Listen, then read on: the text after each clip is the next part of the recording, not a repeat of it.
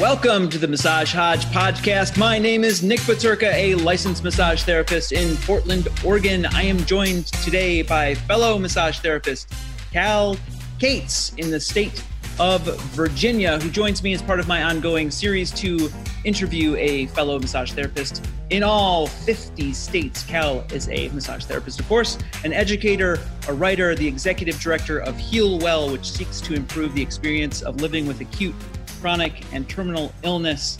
And they are also the co host of their own podcast called Massage Therapy Without Borders. Cal Cates, thank you for being here.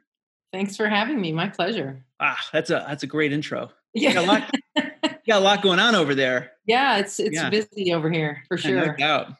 So I like to start before we talk about Virginia to give me a little uh, comic book number one, if you will, an origin story as to how you came to massage therapy, and then in your case, maybe transition into how you started specializing in oncology and working with the terminally ill. Yeah. Uh, well, I have a very unexciting uh, story, at least for the first part, because I, I to this day I still don't know why I went to massage school. Um, I I have a degree in liberal arts, uh, English, and um, I thought I would go to law school. And I don't know. As I went through my undergrad, I was like, oh, maybe that's not what I want to do. And um, I I worked. I went to college in Iowa, and I I worked at a, a, company that set up carnival tents and wedding tents and stuff like that for a couple years after I graduated. And then I made my way to DC. And long story short, I was working for a company, and um, the woman who owned the company was stealing from uh, our program partners oh and went to jail. And um, so we all showed up for work one Friday, and and they said, um, "So you don't have a job anymore, and uh, welcome to your last day." Holy So I walked down the street and got a job as a bartender. And while I was working as a bartender, somehow I found my way to a massage school orientation. And uh, the first day of massage school, I was like, "Oh, this might be like the thing that I'm supposed wow. to do with my life." Uh, and the first massage I ever had when I applied to massage school, part of the application was you had to go get a massage and oh, write about it. Yeah. So I had never like massage wasn't even a thing. Like no one I knew got massage. Yeah. It was like something that happened on TV.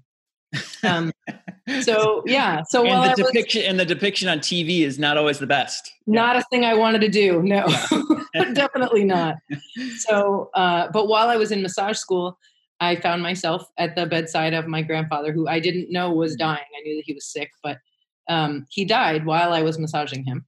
Um, he just, uh, I was just working with his hand, and I watched him take his last breath. And um, I don't remember; it was not like a lightning bolt moment where I was like, "Oh, this is what I'm going to do."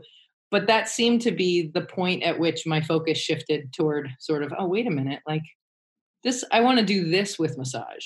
This felt really that felt really normal for me to be right there at that moment and um, i don't think that is necessarily normal for a lot of people so um, to feel like wow like what if i could make a living being with people who are in this place whether it's near death or just dealing with serious illness and so yeah. you know i found the leaders in in that field and, and i worked with gayle macdonald and tracy walton and read Dawn Nelson's books and um, Irene Smith, and just kind of oh, like there's a different way to be with people than the way we're typically taught. I mean, I, I think I'm lucky that I went to a massage school that really was designed to support transformation, personal transformation, um, in addition to skills. But I think there's still sort of a bent in massage school that like you you sort of look at the body like a thing that you're going to fix with your hands. And mm-hmm as I read the books written by these people who had been at the bedside of people who are dying of AIDS and Alzheimer's and dementia, I was like, oh, like, why do we reserve this for people who are dying? And I thought, you know, there's there's something I want all massage therapists to to have this perspective at least, regardless of the type of work they do. And mm. and working with people at the end of life really pushed me into my own really intensive um, I guess self discovery um, journey. Yeah. And the more I did that, the more I felt like, oh, like this is really missing from, well, from humans' lives in general. But, you know, if we're showing up to people in pain, we better know ourselves pretty well. So, yeah. Well, thank you for that yeah. little, little, roundup of your story. Yeah, certainly. So I, there's no, I don't have a clever way to transition into this, but we're, we're just going to jump over to your state. yeah. Maybe I could add a tr- an audio transition, a little tap totally. or something. so let's just talk about Virginia really quick. What does it take to get a license in your state and to maintain a license there? So we have, I feel like, uh, one of the lower ends of requirements. We require 500 hours from a, a recognized school, um, and it. Um, I don't know if that. I don't think that school has to be in Virginia. Um, mm-hmm. We have, I think, I looked it up. Actually, we have about 15 schools that would be considered approved in the Commonwealth of Virginia. Um, I was actually trained at a school in the District of Columbia, and I was able to bring my transcript from that ah. school to apply for my license in Virginia. Um, you have to pass the MBLEx, of course. Uh, I believe when you get your first license, it's $140.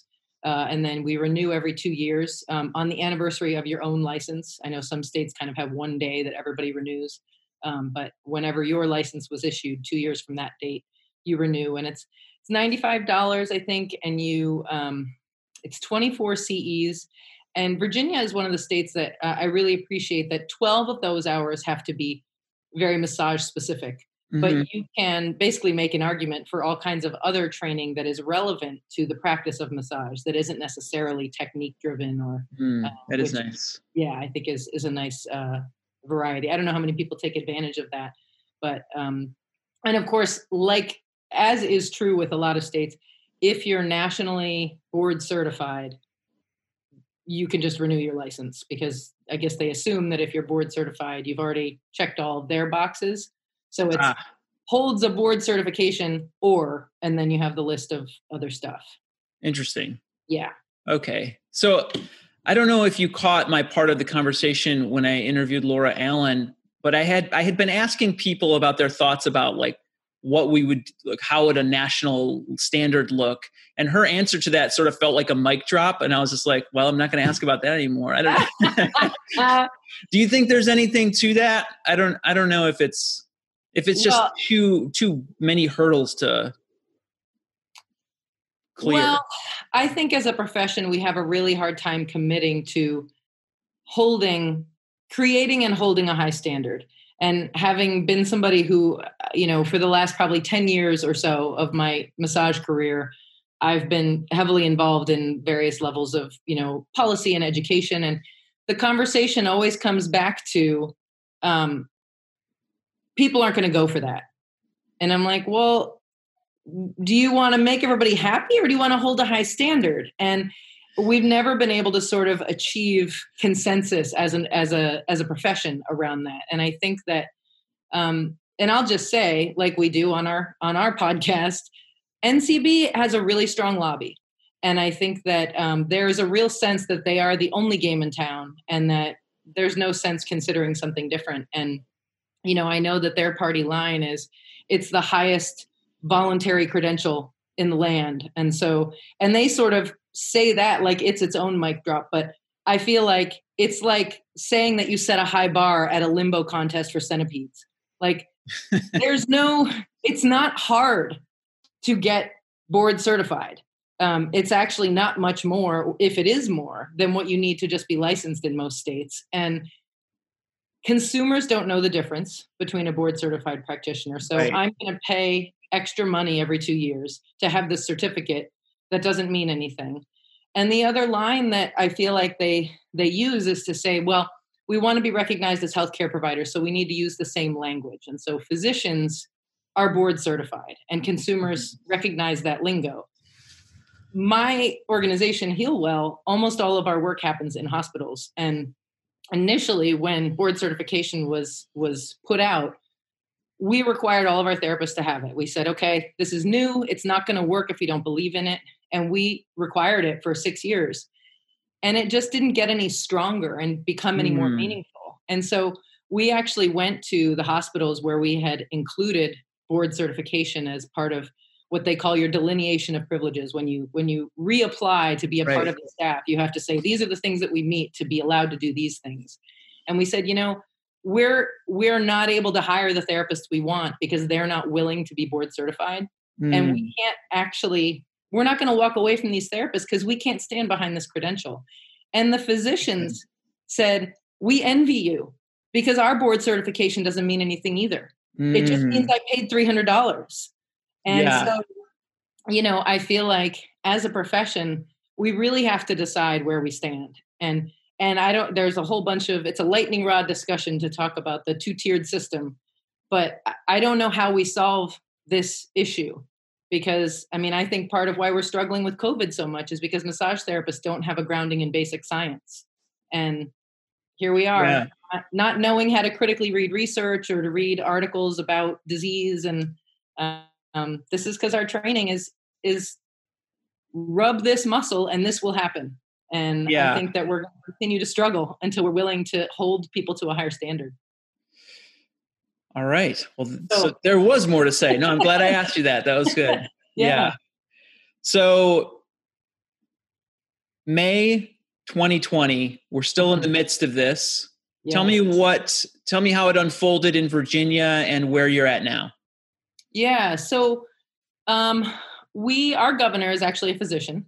Uh, he's a pediatrician, and um, you know, I think I think when this started, uh, he did a really good job of of being one of the first to come out with a stay at home order, and our stay at home order extends until June 10th, um, which is interesting because he just had a press conference announcing sort of the phase one reopening, and so we've shifted from stay at home to safer at home, which okay. feels a little bit equivocating, but okay. Um, and I think that um, we we've really. Um, I wrote a blog last week about how we don't really know what's happening because there's not any real guidance from our this, this your hot potato post the hot potato post i would encourage anyone who hears this to read that in its entirety it is disappointing but also enlightening like, yeah, exactly. And the basic premise is that no one wants to be left holding this hot potato of like where we stand as an industry.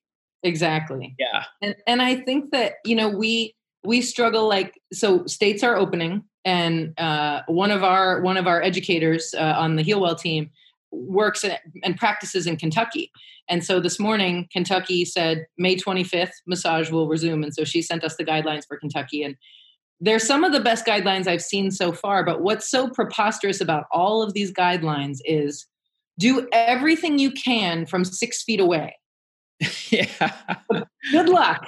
And, and in the Kentucky guidelines, it actually says um, that do as much of the massage as you can, as much of what would happen in the session from six feet away. So, you know, and I mean, so we should just laugh about that because it's yeah. funny. I have pretty long arms pretty long arms right but then i was like okay so what does this mean does this mean that like so you tell me what's happening with you i put my hands on you for three four minutes and i sort of show you what i would do if i was going to be working here for the next 15 minutes and then you massage yourself or like do you come in with your spouse or your roommate or like a, a massage buddy and i sort of teach them like it's not safe that's why these guidelines are so dumb because we yeah. can't social distance and do massage. So in Virginia, we are lumped in with personal care services, um, mm-hmm. um, as so many other states are. And so here. at two o'clock today, our governor had a press conference where he announced a lot of stuff, but it's not clear if massage is going back right now um, mm-hmm. because he never said massage exactly.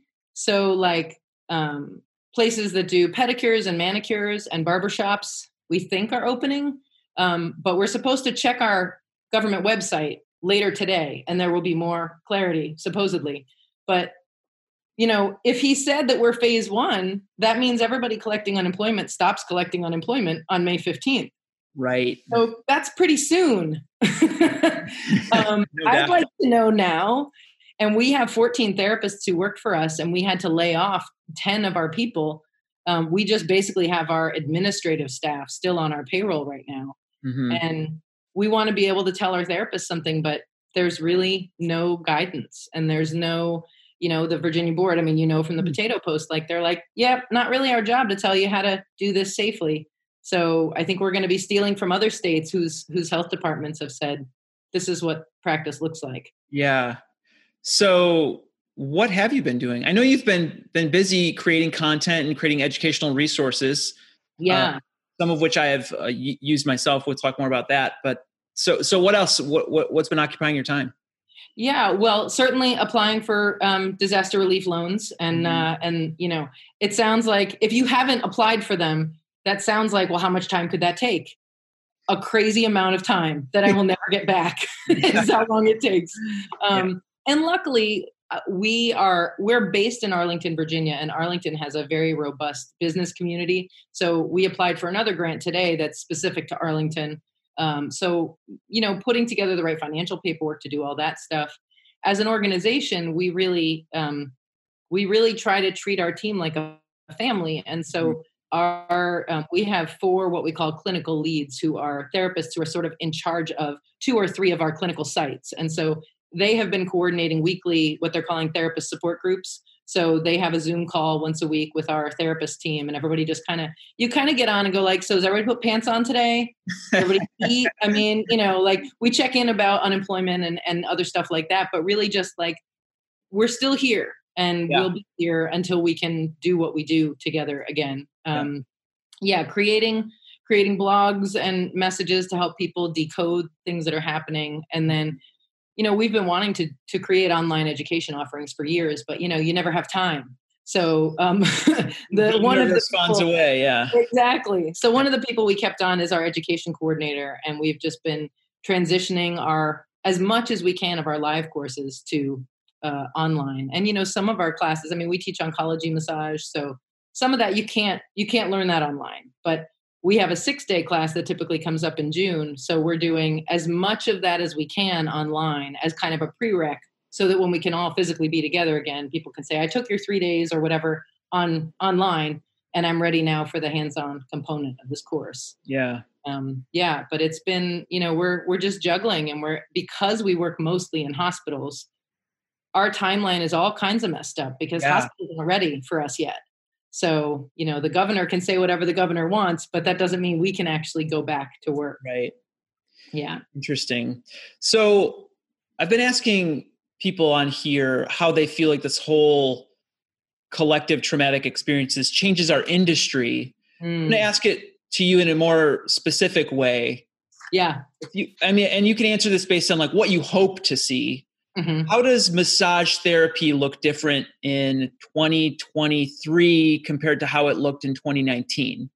I wanted to give you further enough into the future to to compare it to like how is this the, the longer arc of this experiences change our field? Or if you maybe take a more dim view and say eventually we'll all forget or I, however you want to take that.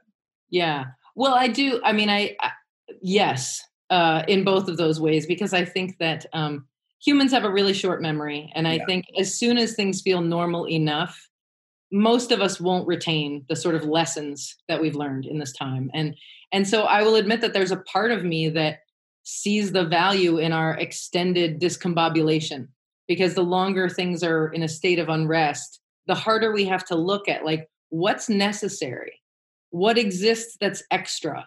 How do we really move out of this into a place of more clarity. And you know i was talking with a colleague uh, about just we've had an amazing response to our back to practice video and to the potato post. Mm-hmm. and like from all over the world.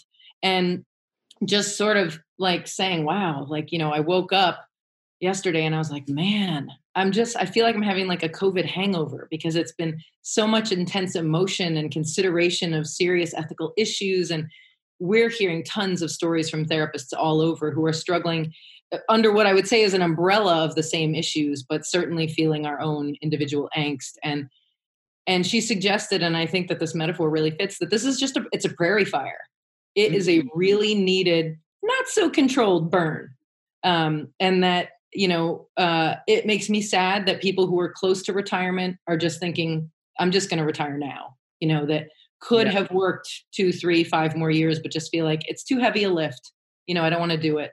And um, and I think that um, the massage therapy profession is going to take a hit uh, in the public realm because therapists are going to go back too soon, and spas and franchises, unfortunately, despite their best efforts, I think are going to be infection hotspots. Mm-hmm. Um, and I think the public is kind of go going to go like, you know, we should have known better Um, I hope I'm wrong, and I will buy a hat for every single person, and I will eat that hat if I'm wrong. I hope that massage opens up and nobody, we don't see a spike in infections and everything's great. But yeah. even in the states that have already opened, I've seen on social media and we've received emails from therapists who said, I did everything right. I followed the guidelines. And two days after I opened, a client called me and said they tested. And so now I'm self quarantining and I'm closed.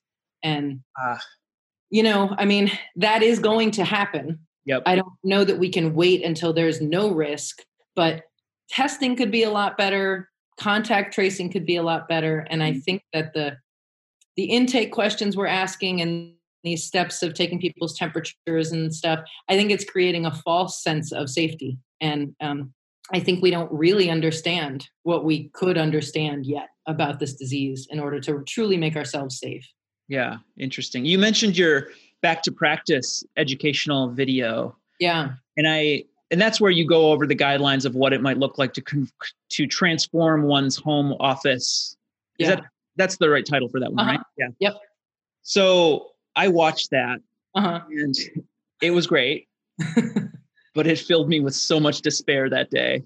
Yeah. I was just yeah. like, I was like, now what? I was I like, and it and everyone listening, you should watch it. I think it's a great conversation starter. It's like to just really put your mindset into how you're going to think about reopening yeah it's very thorough yeah we it's really it's funny that you say that about despair because what happened was we were um we were sitting here uh having some coffee and it was like the day or two after the back to practice guidelines came out maybe mp and we were just talking about like oh you know what what is this going to look like and so I, of course, have been thinking about. I'm missing. I don't have a lot of private clients anymore, but I am missing them and want to see them. And I was like, okay, so what would it look like? And as we started to talk to her, through it, we were like, oh, we should do like a little like a tutorial. Mm-hmm. And Thursday night, we were done making our little tutorial. Um, yeah. You know, like we were just like, oh my god, and what about this? And what about this? And yeah. you know, we decided not to try to procure any legit equipment because we really feel like that's where people are going to be starting from and mm. and that you don't there are some things that you don't have to go spend a lot of money on but so many people wrote to us and said i never would have thought about a button down or like an apron yeah. I would have just pulled my shirt off over my head. And you know people have said well how why all the gloves? Or you know people have sent us questions which is you know we put the disclaimer at the end. We just winged it. We've been working in hospitals for years so we know a little mm-hmm. bit about ppe and you know uh, disinfection, but um, we we just really wanted people to. We didn't want to overwhelm people, but we wanted to have people kind of do what you did and go, "Oh, like this is going to be different." Yeah, and you know, and the states are very different in what they're recommending. Um, some are saying PPE, maybe, maybe not. Um, Kentucky, like I said, they they said the client should have a mask at all times, the therapist should have a mask at all times, as well as goggles and a sleeved gown. And therapists keep writing to us and going, "Wait, so I can't use my forearms?" I'm like, maybe not. Yeah, that was, you know, yeah, that was one of my takeaways. I was like, oh, yeah, so, fundamentally, yeah.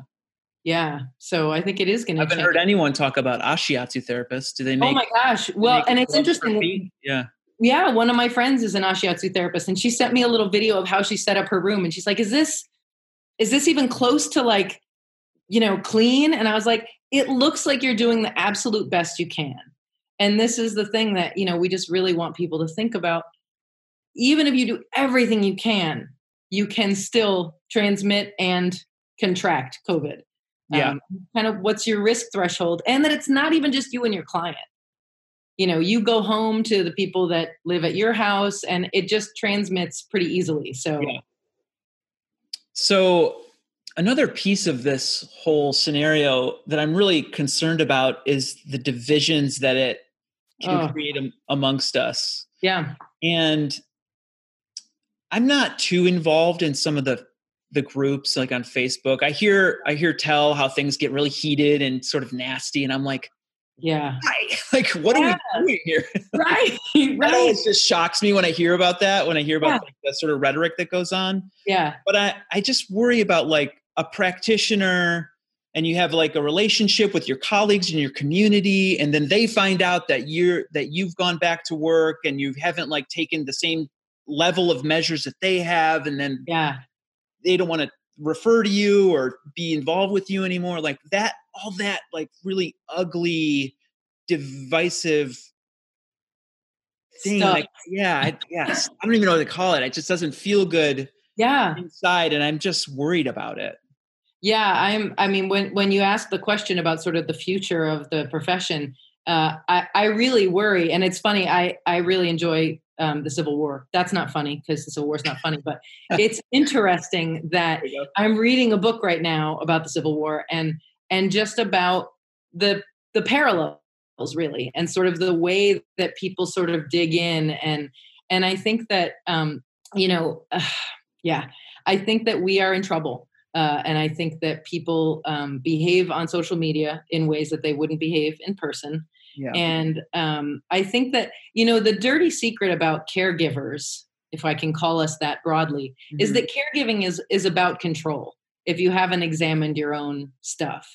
And you get a whole bunch of control freaks who are loving in a room together, and no one is being as caring as they are. Mm. And, and they're going to punch you in the face until you care the way they care. and, you know, it's funny, but that's what you see is yeah. it does come from a place of how can you put people in danger or you know why aren't you doing it in this way that i've decided is safe and appropriate and and um, we're just bad at letting each other be adults and so we get in there and we duke it out and and i don't duke it out i just i get tagged all the time because i think people want me to come in and be like break it up and i'm like oh and it's already 90 comments long and i'm like i could die tomorrow i don't have time yeah. to get into this fist fight Yes. Well, yeah. I guess that's just going to have to unfold, and some of us will have to take extra care of each other. I guess. I don't know. Well, and I and I think that it. Um, I mean, it was happening before COVID. It was happening about how ashiatsu is better than myofascial, and oh yeah, know, right. So we just have a new thing to direct our anger toward. But yeah. Been, I mean, I, I kind of want to let our clients peek into our private groups because we're supposed to be healers, right? Like we're supposed. Yeah, they would be shocked. Yeah, loving Zen people, and we're like yeah. all caps, and it's like, oh, what's happening? yeah. Well, while, while I still have you here, if yeah. I do, still, I still have some time. Would I would love to hear you talk a little bit about just for for other therapists who maybe don't have an experience with oncology massage, mm-hmm. like why and i so i don't what would you say to me? Like why why i might look at that or maybe what you get out of it personally? Not that it's about you as a person but yeah. just talk about that that part of your career and yeah. more about it well i mean i will say that for me um, I, I still don't i mean it turns out years later i discovered that my grandpa did actually have cancer but when i went to see him i didn't know that that's what he was sick with. And um, I, I honestly feel like i was sort of led to oncology massage because i had um, I had some uh, some stuff to work out for myself, and that and part of that was that I was sort of asleep in my life, and that um, I was lucky to find the type of training and the type of mentors who kind of said like these are only 10% important no matter who you're touching really um, but particularly when you're working with people who are have been told they have cancer. So they may not be at the end of their lives. They may have a very treatable cancer, but when you're told you have cancer, it shifts something inside you. And some people go into a ball, some people read everything they possibly can, some people change their lives and get divorced and you know say, "Oh my god, like I could die tomorrow."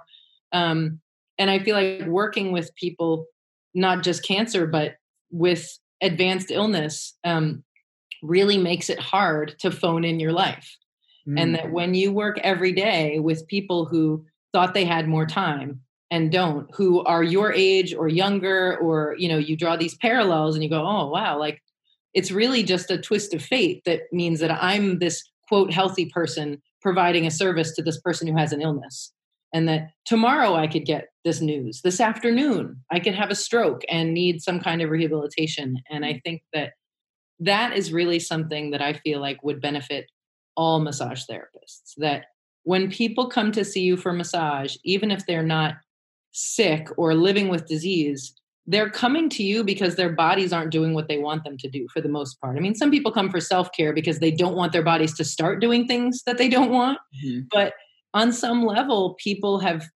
they're having aches and pains and limited function, and they want you to make that stop. And I feel like we have to be really so much better as a profession at understanding the tenderness in that request when people come to us. And I feel like that's one of the things that oncology massage has really taught me is how to just show up to people even the person who has knee pain after a marathon or even the person who has piriformis syndrome because they never get up from their desk that like this is about how do i make your body a place that you enjoy again?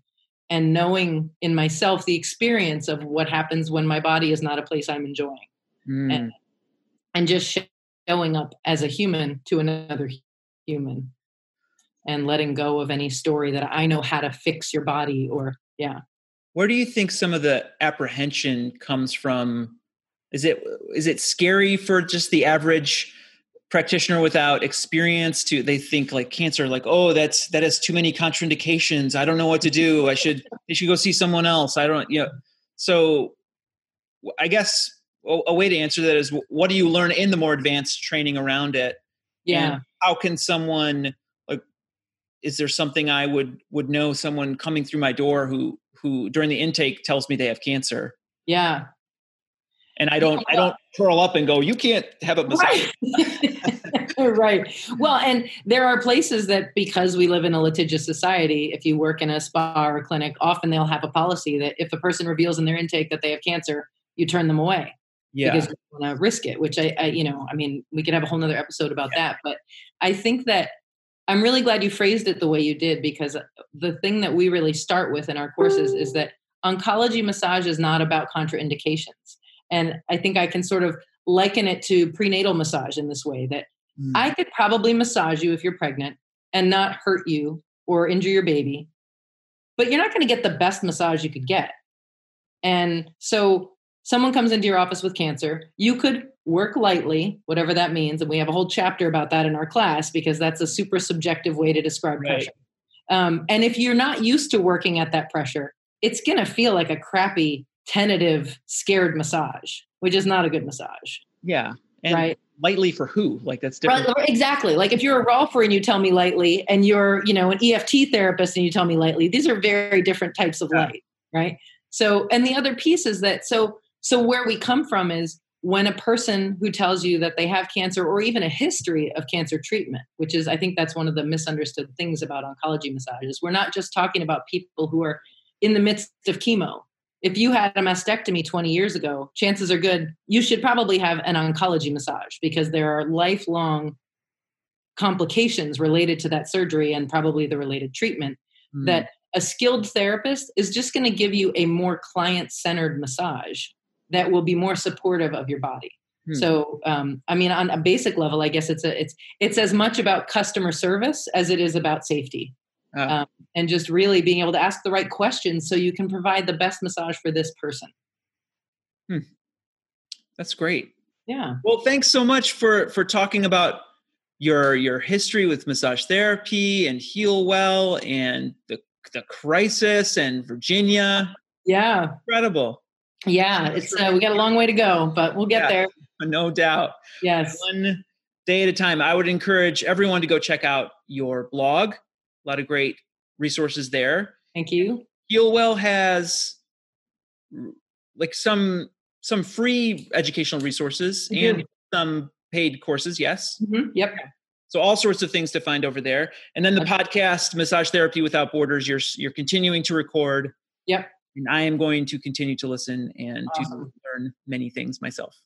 Excellent. So we can chat for a few minutes after this recording, but thanks to all the listeners and thanks for having me. Thanks so much. Bye.